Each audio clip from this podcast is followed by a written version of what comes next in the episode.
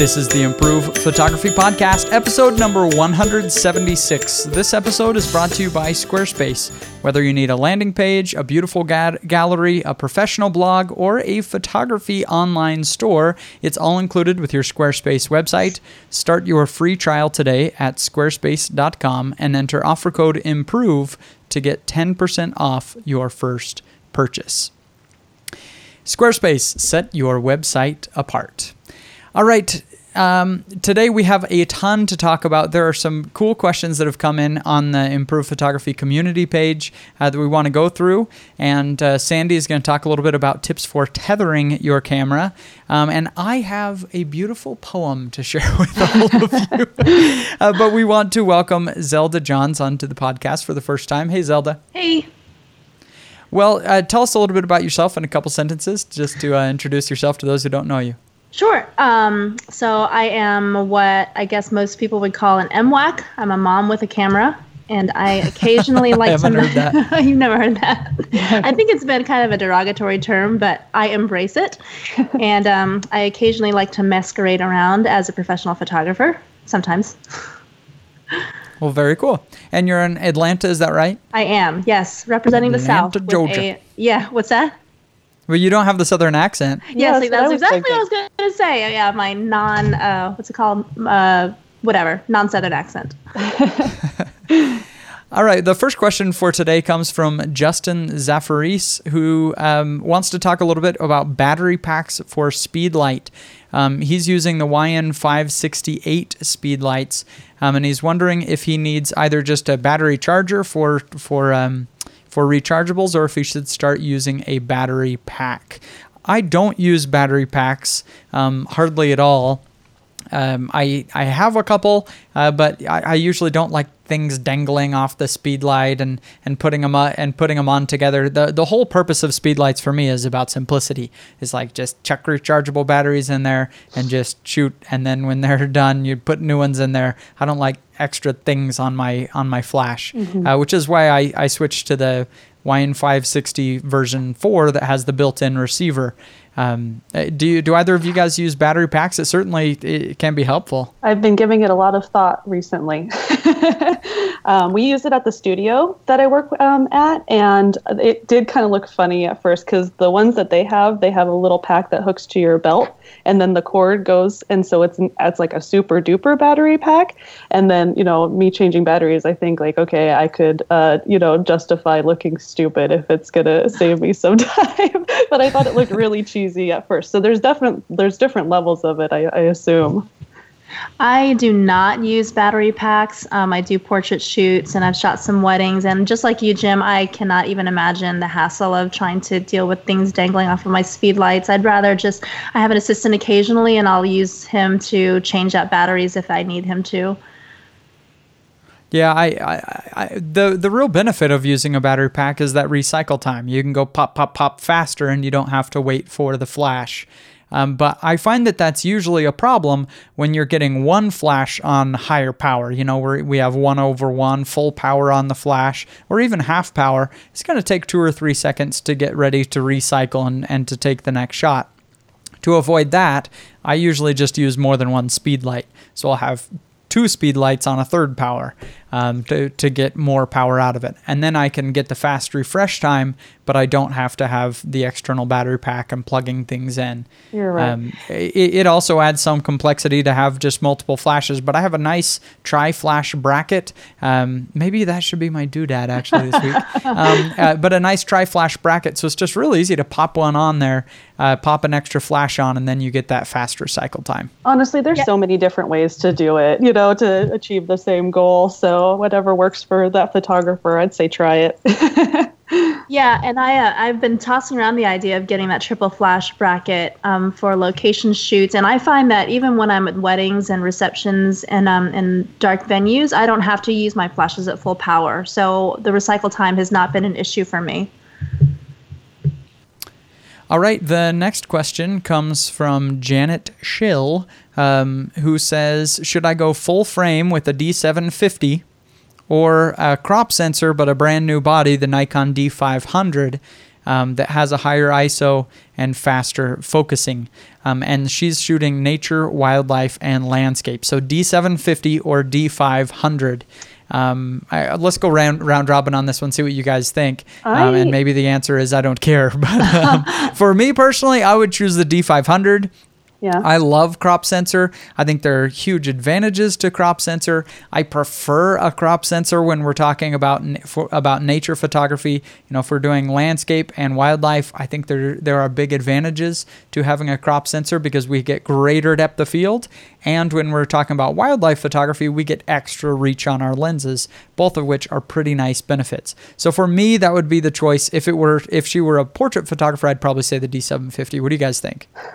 Well, I'm curious as to what the reason was she was tossing around either crop sensor versus full frame. Is it like a budget issue or is it, I don't know, what? I guess I need more information. Do we have yeah. Sandy, any thoughts? Well, I have the D750 and I love it. And I mean, I don't, I, I considered the D500 at first, but I mean, I don't, you know, I really don't. I think either one will work fine. I think, um, you know, we've talked about this uh, a lot, and we keep going back and forth between crop, crop sensor and you know full frame. I think either one would be amazing. Well, yeah. I think you're right. Maybe the real answer here is go to Amazon, buy yourself one of those nice little magic eight balls that you used to use when you were a kid, exactly. and shake it up and let it let it decide. I mean, that'd be fun because really, I mean, you're right, Sandy. I mean, it what does it matter, right? A D750 or D500, they're both extremely capable cameras, both of them have advantages and disadvantages for this situation. It's going to be personal preference, and that's why she's asking, like all of us, when you're buying a new camera, you just want to know all the different things. It's a ton of money, and so you want to make sure you're going to be happy with it. Mm-hmm. Um, but you, you, could probably go with the Magic 8 Ball. You'd Jim, Jim, you might be able to answer this. The one thing that I really love about the D750 as well, and if I was doing landscapes or something outdoors, it'd probably be used a lot more. But um, I liked that it had the time lapse built in. Does that have that on the, the 500? I haven't had my hands on a Nikon D500 yet, but most all Nikon bodies, other than the, the very basic ones, will have that interval timer, and okay. so it shouldn't be a problem. I, I, I would bet I will bet you my left arm that it has it. Yeah. I mean, I'll just lop it right off if I'm wrong. I think it has it. So back to my original statement, either one will be great. That's right. Magic yeah. 8 ball. I'm telling you, this is going to be great. Does the D500 have the articulating screen like the 750 does? Because I think yes. that would make it. It does. Okay. Yeah. So yes, then. it does have the articulating screen. I think it's even um, touch screen, isn't it, on the D500? Yes, I I want to say that it is touchscreen. Yep, it is touchscreen. And the D750 is not, although I, I, I haven't missed it. So. But these are this is a tilty screen. It's not fully articulating. Um, oh, right. It'd be nice if it were fully articulating. And that's something that I use a lot because uh, I'm recording tutorials for you guys while I'm out on location. And so I want to turn it around in selfie mode so I can actually see myself when I'm when I'm doing the video, and I can't. So it's like ah, it's the worst. The worst if you're. I mean, yeah, if you're in that situation. Well, All I right, know next... that. I'm sorry. Um, I know that with the uh, with people talking about full frame cameras, they always talk about how heavy they are. And I also own the D750, and I gotta say, it is super light. My lenses are heavier than the actual camera body itself. So if that's an issue regarding, you know, taking it out in nature and wildlife and landscapes and stuff, that the weight of the ca- camera body, I don't think that's a thing with the 750. What do you think? That's Sandy? a good point. It's a lot lighter than the you know the D810. That's a much heavier, chunkier body. I like the D750. Right. But if she's doing nature and wildlife and landscapes, and she's using a tripod, I mean, I just get a bicep workout, I guess. Sandy's pretty sure that you should go with the Magic Eight Ball. Yeah. but I love my D750. I can say that for sure. I love mine as well. All right, well. Brian Pex says when he's shooting small children, he's noticed that a normal light stand is too tall um, for for shooting the kids. That the light's just a little bit too high coming above them. Um, so he was wondering if we had any any tips uh, for that. I don't know if you guys if this is something you guys have faced, but I have found this as well.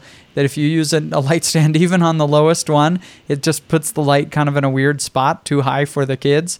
And so usually what I'll do is scoot the light stand back Exactly. uh, so that we don't have those heavy those heavy shadows under the chin and things like that. Now, when you do that, it's going to um, it's going to make the light a little bit harder. So that's usually not a great option. Um, but in this situation, I think it's just easiest. I mean, you could uh, you could get the light stand and like lay it on the ground and and things like that, or have somebody just hold it at the right height. Uh, but sometimes I'll I'll just scoot it back so it fills in the shadows for kids. You know what I have done in the past, which is it might be a little bit more complicated, but um, I took a, a five in one reflector and I took all the you know the coverings off and I just had this screen and then I put a um, a Magmod sphere on it so that it was shooting through the the the flash was shooting through the Magmod sphere and then it was also going through the diffuser panel and that created a nice soft light. So you can control the height that way, but you obviously need somebody to hold that for you. Yeah, a lot easier if you have somebody holding it, especially with kids because they're going to move around. Right. You know, it, it's tough to get them just in the exact right spot, and so for kids, having somebody to hold the flash is is a lot easier. I don't know how it became a part of my arsenal, but I have this super short light stand um, that I've used in the past, but you're still limited by the light modifier. So I, I tried it with a softbox that was too tall for the light stand. Um, and then I just switched to an umbrella and it was fine. So they do make shorter light stands. I think I'm going to start calling my photo gear an arsenal as well. I like that. well, Sandy, you wanted to talk a little bit about tethering today. Um, tethering is when you're connecting your camera to a laptop or a desktop uh, with a cord, usually, or I guess you could do it wirelessly too, but it's usually with a cord. And then you can see the photos big on the screen right as you take them and start making edits. So, what, what kind of situations are you using tethering in? So um, since I do primarily uh, commercial or yeah commercial, so product photography and with studio lighting and it's controlled, um, I we have a cart and I have my laptop on the cart and I can move it around. Um, and it doesn't have to be a fancy cart um, by any means, but I think I got one at Home Depot for thirty dollars, and it was and it's amazing. And um, what this allows you to do is actually make sure that your photos are in sharp focus. Um, but it can be intimidating at first, especially um, you know like if you're working with a client. You know, like I feel that we we liked to keep our LCD screen, you know, to ourselves sometimes and be like, oh, don't let them see that one. Um, but I, since I, you know, kind of bit the bullet and just decided to to strictly do tethering if I can, um, it's it's actually helped a lot, and it and it hasn't been a problem. You know, nobody's said, you know, I don't I don't trust you anymore, you know, because you overexposed that one. I just you know move along, but um, it helps especially with like headshots or anything um, primarily with women i've found because you might think that the photo looks great but they'll look at it on the computer screen right then and there and say oh no i'd rather tur- turn my head this way or something like that. And i would rather them tell me then than after i deliver the photos and find out that they don't like them. Does that make sense Yeah. yeah, totally does. I, I completely agree with that. I know a lot of people don't like showing the clients the Uh-huh. photos because they feel like, oh, they'll see them before it's edited and think it's not going to be very good. it's it's But it's scary That's and I that's the it. photographer. That's the photographer worrying about their work Mm-hmm. and not having confidence that yes, I'm going to deliver good photos to you. Right. Um, and and it's not really thinking about the client that Exactly. uh, they're going to have a lot of weird personal preferences. Like I don't like it when you show the side of my face that has the mole, or or I have a flyaway hair, or whatever. Tiny, you know, my smile looks smirky. You know, whatever. Just little things that they don't like about themselves. The shoot is about them, and so I think giving them that opportunity is important. It would be like as if you didn't look at your LCD the the whole the whole time because you're like. Oh, I might not like looking at the picture during the shoot, right? Uh, it's like it's like that for them. If they don't get to see themselves, uh, then they can't make adjustments either. I think that's a good point. I found that it helped loosen them up a little bit too, because when you're in front of the camera and you're so stiff, but then once you see what you're doing, it you know we joke around and we laugh a lot. And then another way to kind of negate that anxiety is if you are able to set up your um, your system beforehand, even if you're using natural light, just whatever your light scenario is going to be, set it up and then have a stand-in, just somebody to stand in and make sure that your settings are correct. And then you can use the gray card um, and and do the eyedropper to make sure that your temperature and your tint is uh, perfect, so that the photos are you know a little. You just it just it just helps. I really like it a lot. Um, and then I use tether tools. It's um, I'm sure if you if you Google tether tools, you'll be able to see it. But they have because uh, the other scary part about it for me is I'm really clumsy, and um, having having a cord going from my very expensive camera to my very expensive computer, like the two things that I care about most in the world, um, where I could trip over it is really scary to me. So uh, Tether Tools has saved me more than once because they have these, um, they're called jerk stoppers, and it's basically a quick. Tell, how does it work? I don't get it. Mm-hmm. I've looked at these devices before, and it looked like it's going to tip my camera over. Mm-hmm. And it, one time it, it, it didn't work as it was supposed to, and it did fail, but it's supposed to save your ports on both your camera and your computer first, um, and it does have they do have quick release ones that just that just come right apart. Okay, so so describe it describe it as if I'm an idiot because I kind of am. okay. Um, so how exactly does this thing work? So, so it's, it's, a cord that it's a like this attachment that's going from uh, like three inches up the cord uh-huh. to uh, the camera and it's tied on to the camera. I, how does it help though? I don't get that. So it has a quick release. So this part will release first. Quick. I can see. right? like, no, it really, it really does help. And then they actually have these new ones that I want to get um, that you that just releases completely, which would be a lot better. Because you're right, this one doesn't work all the time. But it, the main thing is to save your ports. Because if if your port gets bent out of the camera, you know, like right. you tip over it, and then that's going to be a really expensive fix. Okay, that makes sense. That's pretty cool. so I, when you hear that click or when you see that you've pulled it, then the hope is you'd stop. Well, yeah, usually, but um, I've actually had uh, people come into the studio and trip over it, and it and it actually works as it's supposed to because your your tripod is usually weighted down too, so it's not going to be that easy to tip over. So it, okay, it, I see. I know that's silly, like me trying to pull it apart, but it, it, it is a lot stronger than I am apparently. that's cool. That looks like a cool device. I I've heard of people talking about them, but I just never quite got it, so I never bought one. So I think that makes sense to me. That's that's pretty cool. I think I better get one of these. Yeah, one time one time though my camera did go flying, and luckily it was fine, but it was yeah very scary. But it's still better than nothing at all, and I am going to get that that uh, the better one soon. Um, and then as far as systems to tether to, I have haven't had great luck with Lightroom. I um, it, I feel like when I'm just testing it at home, it works fine and it's really fast. But then when I when I need it to work fast um, with a client, it doesn't. It lags, um, and I and I think that's just Murphy's law. But um, I use a system called Capture One. It's very very mm-hmm. similar to Lightroom. It's about fifteen dollars a month, but you get the first 30, 30 days for free, and it's really quick. A lot of commercial photographers swear by it. Um, and and I don't think I could go back to using Lightroom since since I've started. Wow. Well, I yeah, appreciate that's cool. Sh- I'm sorry. I appreciate you sharing that about tethering because I am completely intimidated by the whole thought of it. And I didn't even realize there were such things as well, and I'm a very clumsy person too. It would not even occur to me that I need to try to figure out some way to keep my stuff from falling over until I run into it and it falls over. I feel like it's a prerequisite to be a photographer that you have to be clumsy. a little awkward. yeah, exactly. anyway, sorry. Go ahead. Well, I tested Capture One a few months ago. Mm-hmm. This is right before uh, Capture One 9 came out. Um, and my impression of Capture One is it's first of all very competitive to Lightroom. Mm-hmm. Um, there's not really anything you can do in Lightroom that you can't do in Capture One. Mm-hmm. There are I, maybe a couple little things, but there are some things in Capture One that you can't do in Lightroom. Uh, it does seem to import and browse through photos much, much, much faster, mm-hmm. uh, which I definitely liked.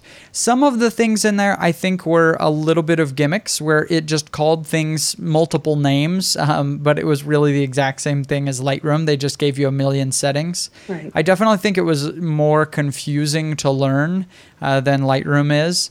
Um, and you'll have fewer training resources with it. But uh, it definitely shows a lot of promise. And uh, could I eventually see myself s- uh, switching at some time? Maybe. I, I think it, it, I maybe could could uh, could see myself doing that at some time. Uh, there there are some neat features about, it, especially the color grading. Yeah. Uh, but right now, I'm still just putting my faith in Adobe. I'm still thinking it's coming. Lightroom's gonna fix this. We're gonna get the speed under control. And once the speed's under control, the advantage to me is very minimal.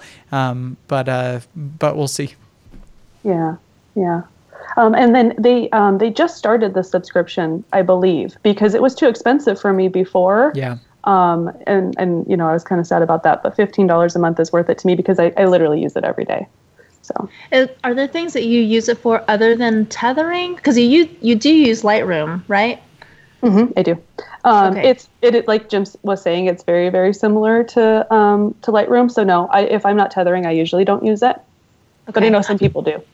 Yeah, I was just wondering because of the cost factor, you know, just trying to keep an eye on. uh, There's always um, many more things to buy into and more subscriptions to buy into, and you know, considering um, doing tethering and you like Capture One versus Lightroom, um, I'm just wondering about the cost factor of another subscription versus something that you already have. And I didn't, you know, the cost benefit is just something that I think I know that I would weigh in. Right. Yeah, I would I would say start with Lightroom, and then um, if it looks like you're going to keep going down that route, do the 30 day subs- uh, test trial, and then see if you would want to continue.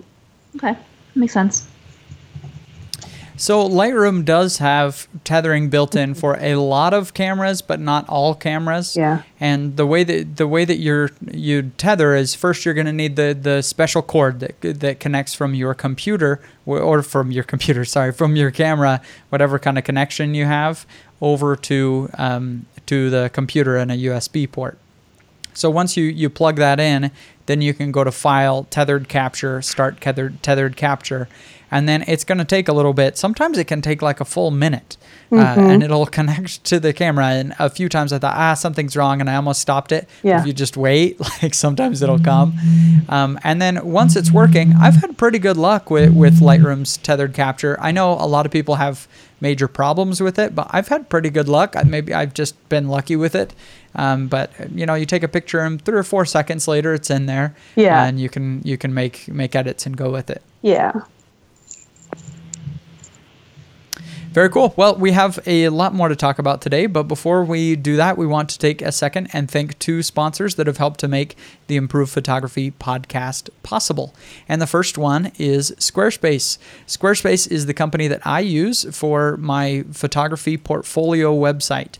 Uh, they uh, host my photography portfolio, they make the design of it, and uh, make it really, really easy to update with. Um, with with new pictures. So if you want to get an idea of what a photography, uh, what a Squarespace portfolio website might look like for a photographer, go to my photography portfolio at square or uh, sorry, it's at photography.idaho.com. That's photography.idaho.com.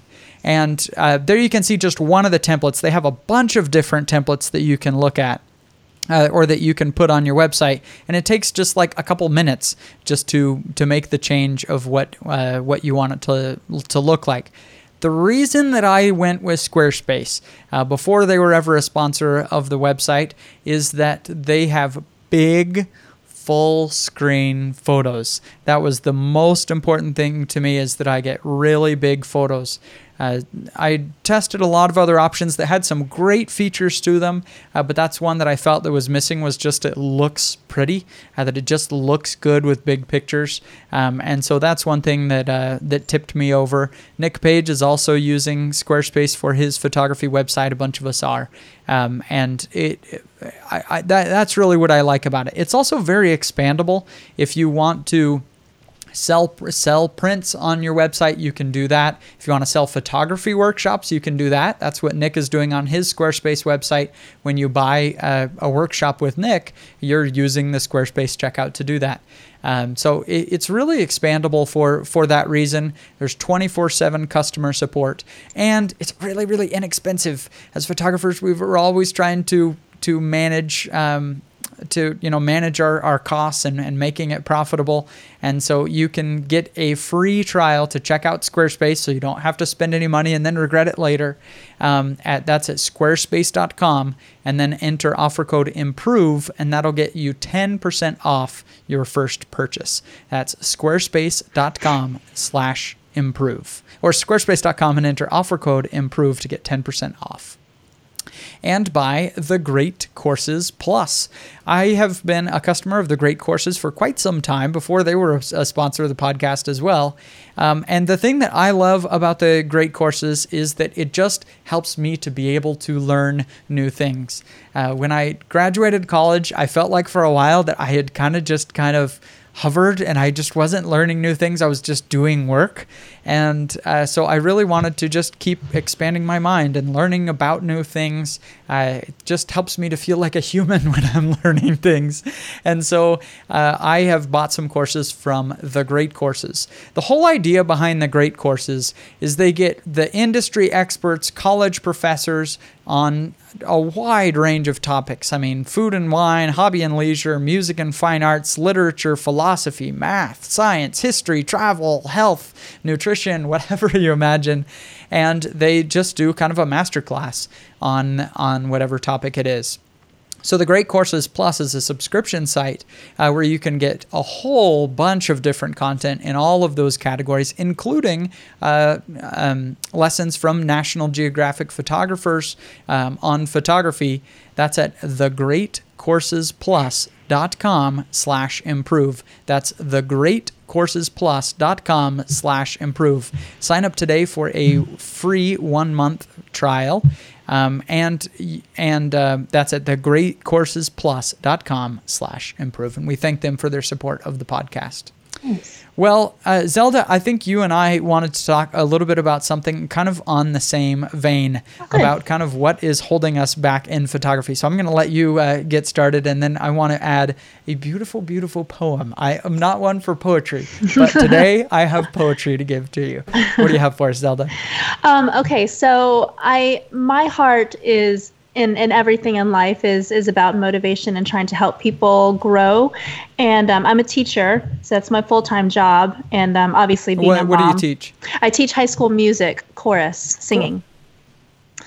And um, so um, one of the things that I try to help people with is understanding that they're the only things that are holding themselves back. It's their own thinking, and um, you know, and, and everything that you're trying to do and trying to, you know, be a singer. You know, people say I can't sing. Well, yes, you can. You just really just have to get some guidance and you have to practice and all that stuff. But um, in photography and in building my photography business, um, you know, I think we are all victims of whatever it is that we think is a weakness in our in our minds and it holds us back from doing everything that we can do and i'm going to use the example of stephen schwartz uh, do you guys know who stephen schwartz is i've heard the name no Okay, so Stephen Schwartz is the is a songwriter, and he actually is the songwriter, lyricist, composer of the Broadway musical Wicked. Are you guys familiar with that? That's where I know. Oh yeah. Yeah, yeah, yeah. And so he also wrote the music for Pocahontas and a whole bunch of Broadway musicals and other Disney um, um, movie, movies. But he wrote this song. It's called Forgiveness Embrace. And it starts out by saying, um, you know, I'm a victim of a victim of a victim. And I think we've all felt that way. You know, we're, we're a victim of our parents who brought us up in whatever environment, and they're a victim of their own parents. And so it's just this, you know, this. Um, this this guck that we have to deal with um, that we're given and so what he says is that he forgives his parents for it. But then the line that really struck me was is that he forgives himself for not being everything that he can be. And I'm like, you're Stephen Schwartz. you know, you wrote Wicked, and um, and you have Grammy awards for you know for the original cast recording of. Oh wait, is somebody playing it? Yeah. Did I do that? Did you do that, Jim? uh, it's a really lovely song. You'll have to hear it. Um, but then, you know, he's got Oscar awards, he's got Grammy awards, and he himself sometimes feels like a fraud. You know, he feels like I am not everything that I should be and I could be. And so I think if if I can look at Stephen Schwartz and say, you know, wow, he feels that way at the level that he's performing, then it's then I'm not alone in thinking that, you know, I'm not everything that I could be. And so, um, you know, in my own struggles, I sometimes compare myself to other photographers, as we all do. And um, I'm in a different phase of life than a lot of the photographers around here in Atlanta. You know, they're all young and they're beautiful and they relate to the brides that I want to photograph and stuff like that. They're all in that age bracket or that age range or in that demographic. And I'm a little bit outside of that, maybe, but um, I have to switch my thinking. I have to think to myself, you know, maybe I'm not that same age and maybe I'm not young and, you know, starry eyed and, you know, hopeful about the world and, you know, about to get married. And so I can't relate to a bride that way, but I bring my own strengths to um, photography. I'm more mature and um, I can relate to people, I think, on a deeper level because I don't have to, you know, just because of where I am in life, I've had more experience. And so I can relate to people a little bit better that way. And, um, you know, I was talking to a friend of mine, and he was saying how, you know, when he was taking pictures of like seniors, trying to um, relate to them, by the end of the shoot, they're so comfortable with him that they're like, you know, jokingly flicking him off or something like that. And I'm like, well, you know, I don't have to worry about that anymore. So, you know, what I would originally think as a weakness or something that would hold me back from relating to the people that I want to photograph is actually um, a benefit. So it really is just something that you have to kind of look at. They're two they're two sides of the same coin. You have to look at what you think is a weakness and understand that that's a strength too. And it's your own perception of that what you would call a weakness and that can really propel you forward in everything that you want to do. I think that that's a really good point. I don't know how many times I've put limits on my own photography. When I first started, I said, "Well, all I have is a Canon Rebel XS." Right. I can't be a good photographer. And then all I have is a crop crop sensor D7100. If I had the full frame, I could do this. And then I get the full frame like, nah, but it's too heavy to carry around. I want a mirrorless camera. And you say, oh, but I have a full-time job. Uh, I don't have any models in my city of 2,000 people, so I can't build up a portfolio. I don't have weekends free, so I can't shoot weddings, so I can't make any money in photography. Uh, I will never be able to teach a a workshop. I can't get a following online. I only have 100 followers on, on Instagram, so I can't do this or that. Like, there are a million different ways you can justify why you're not going to succeed mm-hmm. and the more you put those in your head mm-hmm. the more likely you're you are to be right that you're not going to succeed because you've put those limits on yourself of, of what it is you can do mm-hmm. uh, i think that's a great lesson i was just yeah, talking oh sorry go ahead go ahead sandy I was just talking to a friend of mine who said that she wanted to get into lifestyle photography and she just got a, um, a DSLR and she said, but I'm not good enough. I'm not good enough to put myself out there. And, and I said, well, you're never going to be good enough then. So just, just do it. I mean, even if you're just doing it for free, just do it. And she's already started her own business in less than six months.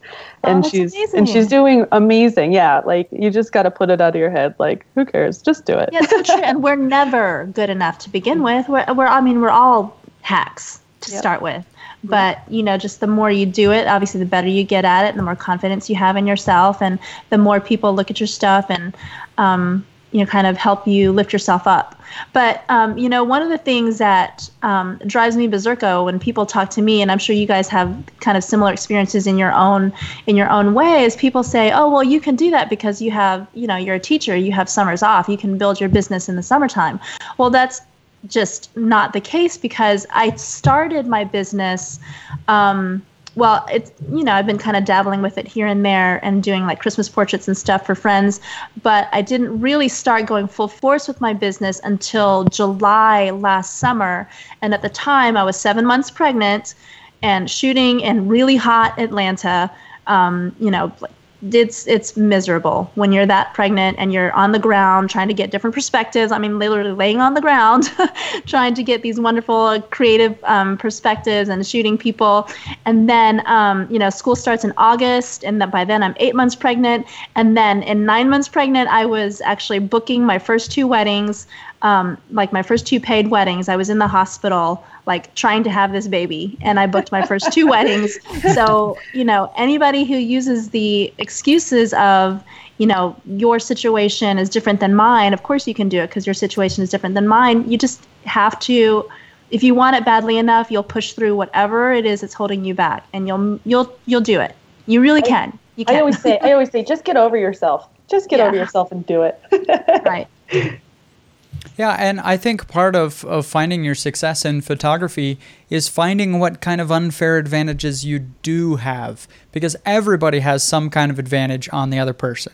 Like uh, instead of looking at and at someone and saying, "Well, you can build your business during the summer. You're a teacher," and just seeing the advantages that they have, if you really think through it, you have certain advantages over everybody else as well. Um, and by exploiting those advantages, you can find what your calling is and and uh, really be successful in photography. For me, my unfair advantage over everybody else was I'm pretty good with the, with internet marketing and uh, gaining a following and blogging and that kind of thing.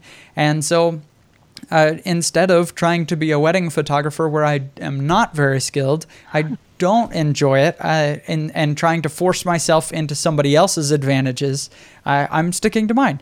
Uh, my advantage is, is what I can do well on the computer and building a blog. And, uh, and aside from improved photography, I've built several other blogs with really big, with really big followings.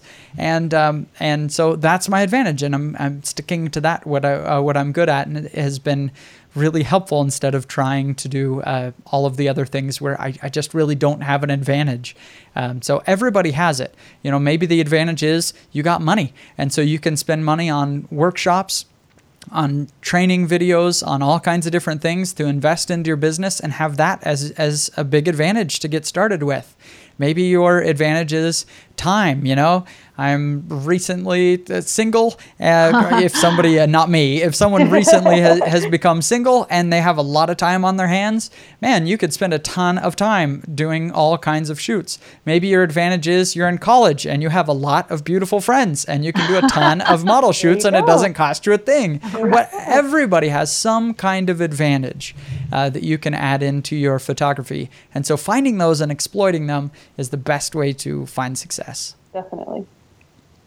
Okay, I told you I was going to share a poem with you, and so I'm excited. going to. We need some like soothing music. Oh, I'm on it. Is, I'm on it. I can make it happen. oh, oh good. um, so, so Zelda was talking about you know kind of finding your advantage and, and how you can succeed in photography and not making excuses. And I kind of had a poem that has been inspirational to me. I usually don't really like poetry. I don't know why. It just doesn't really speak to me very often. Uh, but there was a poem that somebody shared with me in college, and I wanted to share with it uh, with it with you today. It is from Henry Wadsworth Longfellow. It says, The heights by great men reached and kept were not attained by sudden flight, but they, while their companions slept, were toiling upward in the night. And uh, so it's basically just saying, you know, uh, find yourself up late working hard on something instead of just kind of going to bed and, and being lazy and kind of just doing the day to day thing. If you are in the seat of wanting to become a professional photographer and the goal seems so far so far away, uh, you don't get any more 9, 9 p.m. bedtimes and you don't get to wake up anymore at 8.30 in the morning. Um, you know, it, it, we all have time and we need to kind of just allocate it to the things that we want to. So if you want to become a great photographer, professional or not, um, you're going to have to put in a whole lot of blood, sweat, and tears. And so last night I found myself, I have this new, uh, new audio system that I'm trying to work on the audio for the podcast and uh, it's been so frustrating to me. I'm not great at this stuff, and I had to go buy two different audio mixers, and I have no idea how to use them. Of course, it was a brand new model, and so I couldn't even get any help from the store. They didn't even know how to use it, and so I was up until one o'clock in the morning working on this, and I was just super frustrated. Nothing was turning turning out right, and it kind of made me think that you know, like those are the times that you're you're going to see the biggest jumps uh, forward in anything you try to do, especially in photography. Is the times where you fail and you kind of come short and you're really just banging your head on the table because uh, you're overcoming things that other people will turn around and quit at. Uh, so by you pushing forward, uh, you're going to have a big advantage over other people. In Improve Photography Plus, my mentoring students, we did a, a photo challenge this month and five or six of them messaged me uh, this last week and said, Oh, you know, I had this idea. Uh, I've been working on it. I had a goal to do it. I went out to shoot and it just flopped. The photo looks dumb. It just didn't turn out how I imagined. And I wrote back to all of them and I said, You know what? You learned a lot more in this photo challenge than the other people who got lucky and had success because those times are really where, where you see yourself moving. And if you need a little bit of, of a push that way, you need to find a new technique, something to bang your head on the table with, go to Improve Photography Plus. Uh, go get your two week free trial and find one of the tutorials. There are dozens of hours of video training on there. Go find one that's like the thing that I know nothing about, um, and go learn a new technique. Uh, be the person who's willing to stay up and and learn and, and try new things while everybody else is sleeping and staying at the same level or even just listening to the podcast is a really good starting point. I've had so many people that ask me how to do something. I say, you know, there was a podcast about this, and I send it to them, and then two weeks later, I say, did you listen to that podcast? No, not yet. And yeah. okay, well.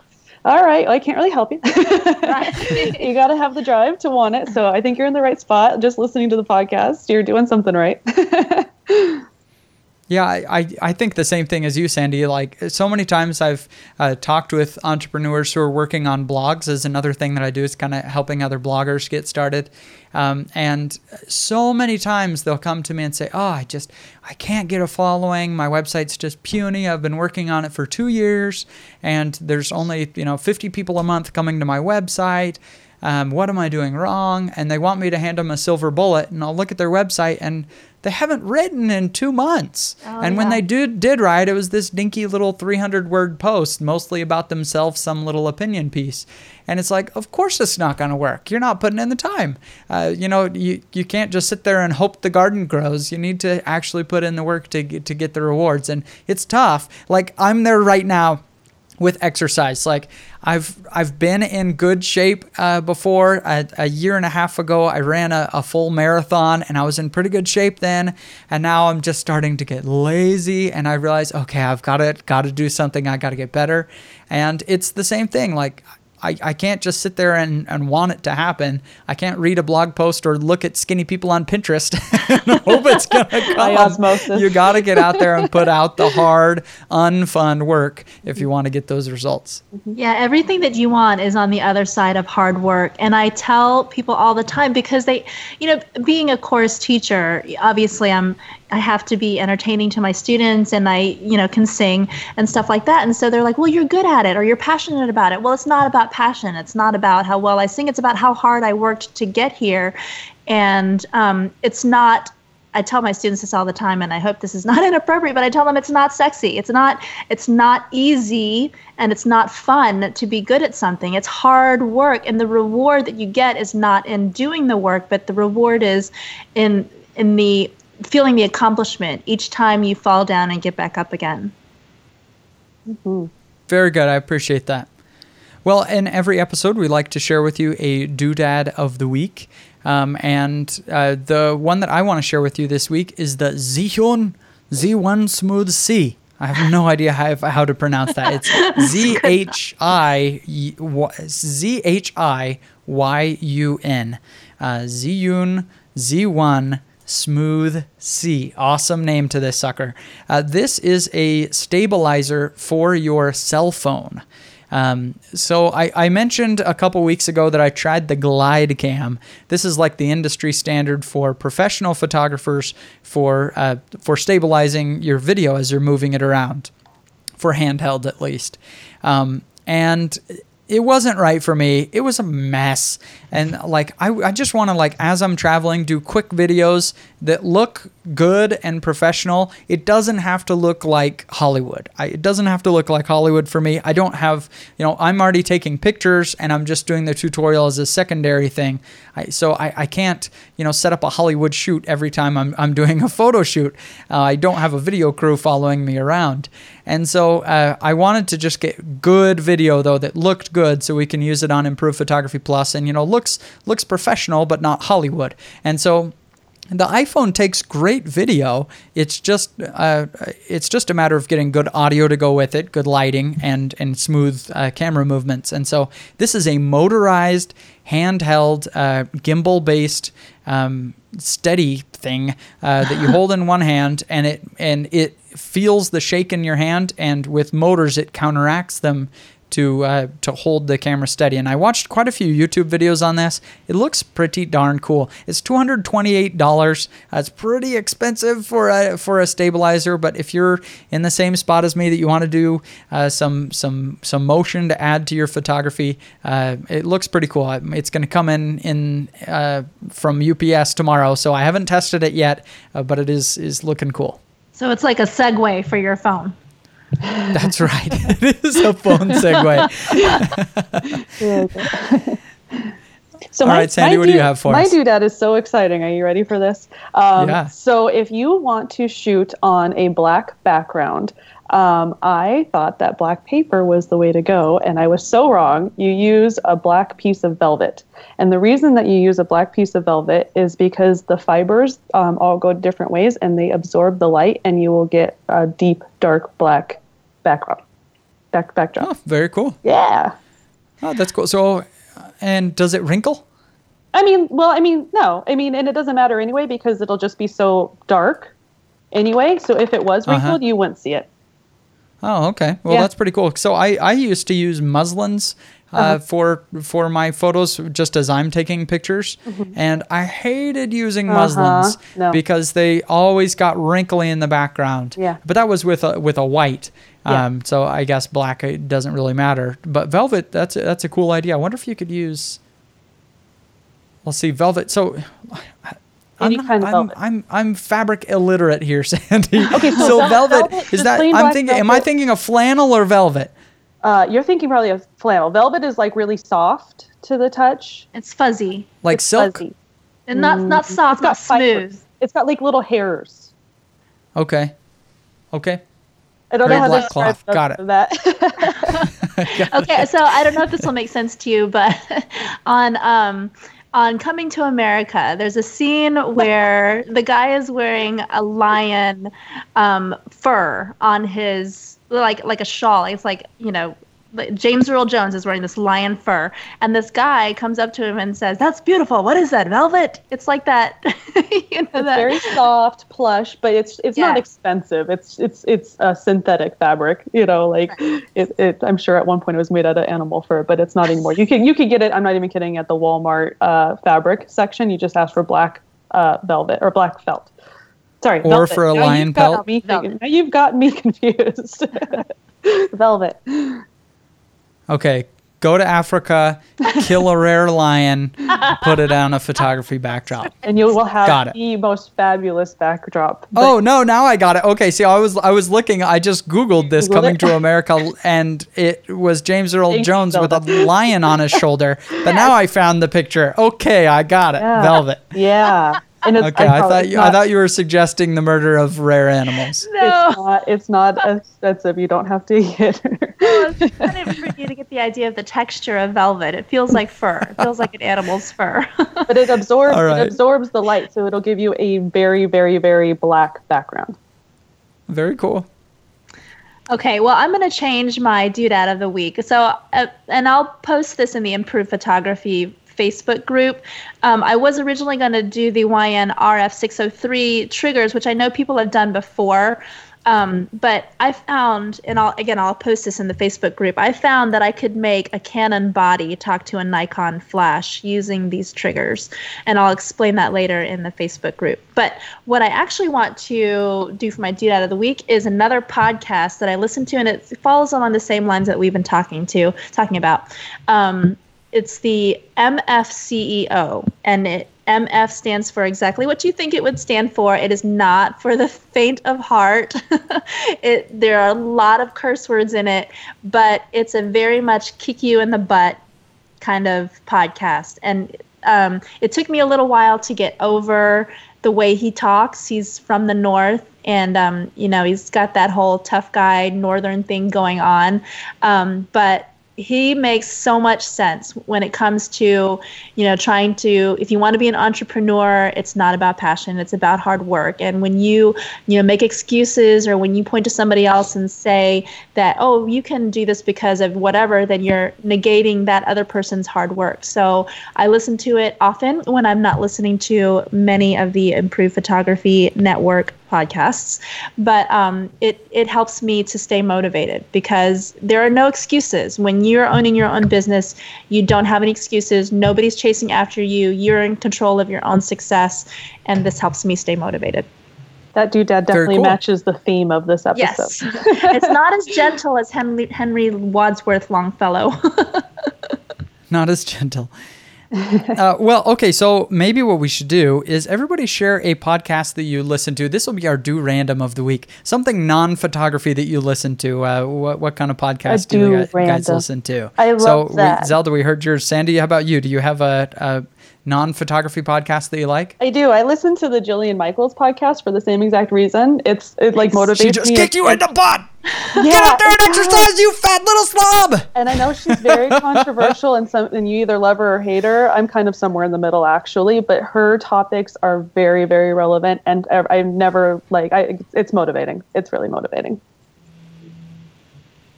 Very cool. Well, uh, I listen to a bunch of different podcasts, uh, but the the one that I would recommend is called um, Planet Money from NPR. Um, I love as much story based content as possible. Uh, I, I love the you know This American Life that kind of that kind of show. Serial I really enjoy. Um, I'm always looking for more of those. 60 Minutes is another one that I, I really like. The kind of just stories about different things. And Planet Money is a cool one. Um, it's not, I thought it would be more just like financial tips and stuff, but it's really just kind of cool. Um, cool stories that have something to do with finance. Uh, so, kind of following people's lives and things. And another one is Life of the Law. Uh, maybe this because because uh, for the law nerds out there, but Life of the Law is pretty cool as well. Just kind of story based uh, content. So those are the ones I'd recommend. I'm glad I'm not Oh, the and only also- one that listens to NPR. No, I like NPR. they, they they have more than two listeners. Well, maybe it's just us. Maybe they make it just for me and you, Sandy. Well, I think I'll have to listen now. Now they have three. See? the other the other thing that I would recommend is the Overcast app. Uh, if you are listening to this podcast on an iPhone and you're using just the default podcasts app, oh, you're gonna thank me for this. Uh, just go on the on the App Store. I think it costs like three dollars. It's called Overcast and it has some really distinct advantages over the normal podcasts app. Um, one of those advantages being smart speed. Uh, so it skips the pauses between words. Uh, in Oh. addition to being able to just speed it up, it skips the pauses between words. And I, I, I see if I can find it right now, but Like it gives you stats on on how much time uh, you have saved by using uh, that feature. And it was something like 16 days of my life it has saved uh, by using the that Nice. smart that smart speed feature. Because I listened to a ton of podcasts. I can't remember exactly how long it was, but it was a lot um, because it's just speeding up a little bit. So check out Overcast, on the uh, App Store. All right, everybody, thank you for joining us for this uh, little bit random episode of the Improved Photography Podcast. There were a lot of firsts. First times we we got to have Zelda on the show. First time you hear, heard me reading poetry. We had like 15 different doodads of the week, uh, but it was a good good episode. Uh, Sandy and Zelda, it was great talking with you guys, and we will see you all in another seven days. Bye.